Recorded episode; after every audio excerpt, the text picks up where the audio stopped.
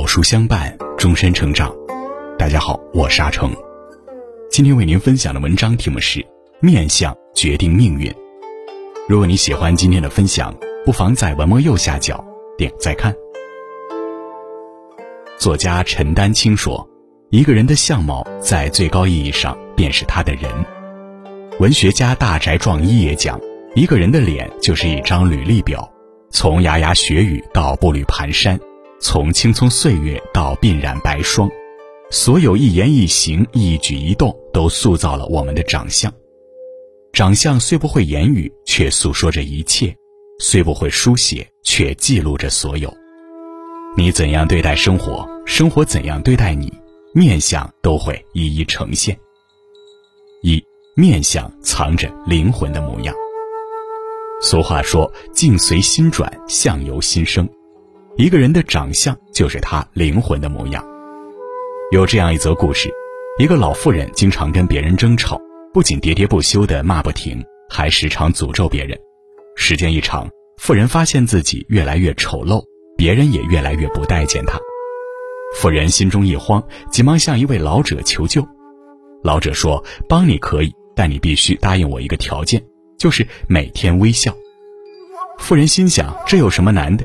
于是每天对着镜子练习微笑，慢慢的，他发现不仅身边的人对自己的态度有所改变，照镜子时更是看到自己容光焕发。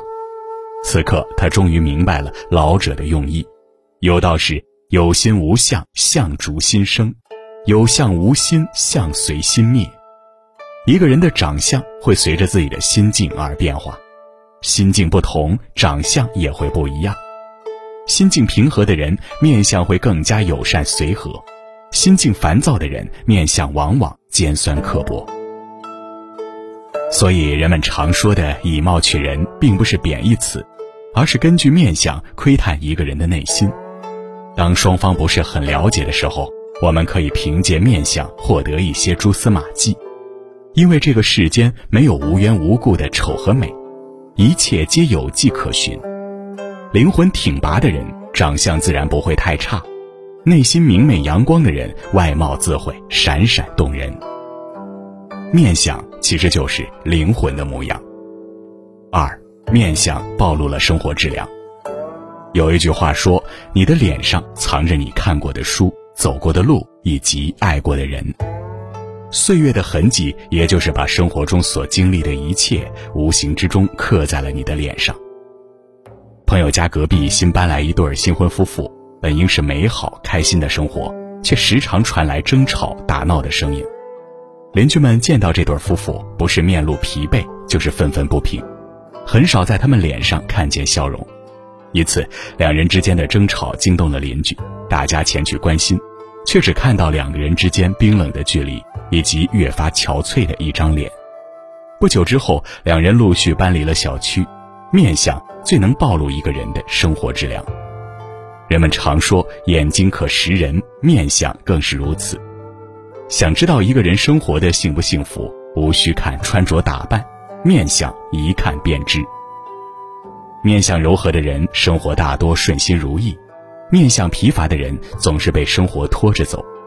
好看的面相，不是指外貌多么漂亮，而是由内而外散发出来的一种气质。五官虽可以欺骗人，但不经意间流露出的表情以及散发出的气质，最能展现一个人的生活状态。想要拥有美丽的容颜，首先要把日子过舒坦了，心态调节好了，心顺了，容颜自然美丽。三，面相决定一个人的命运。曾国藩在《兵谏》中写道：“邪正看眼鼻，真假看嘴唇。”功名看气概，富贵看精神。一个人再会掩饰，面相早已出卖了他。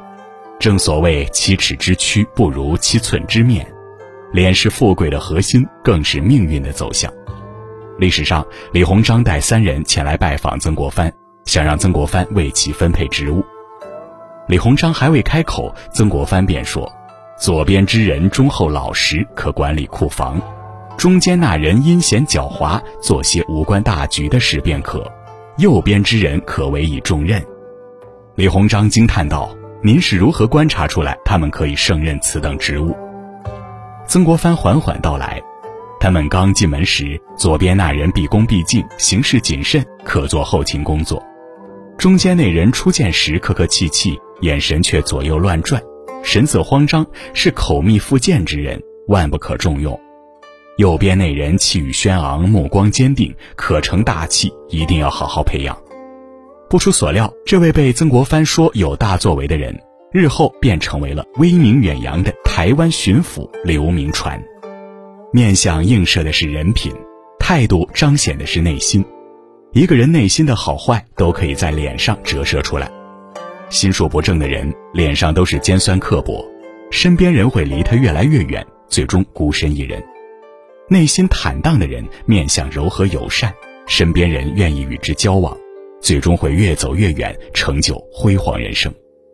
正所谓得道多助，失道寡助，面相好的人运气会越来越好，人生之路自然顺畅无比。《礼记》有云：“有和气者，必有愉色；有愉色者，必有婉容。”一个人生活窘迫、一事无成，还是幸福美满、有所大成，从面相便可看出。外貌虽可进行修饰，但神色却无法隐藏。面相红润、气宇轩昂的人，生活必定如意顺遂；愁眉苦脸、一筹莫展的人，生活必定坎坷动荡。面相决定着一个人一生的命运，往后余生。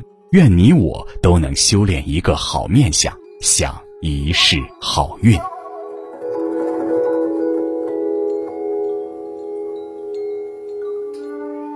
好了，今天的文章就跟大家分享到这里。如果您喜欢今天的文章，或者有自己的看法和见解，欢迎在文末留言区和有书君留言互动。想要每天及时收听有书的暖心好文章，欢迎您在文末点亮再看。觉得有书的文章还不错，也欢迎分享到朋友圈，欢迎将有书公众号推荐给朋友们，这就是您对有书君最大的支持。我是阿成，我在山东烟台向您问好。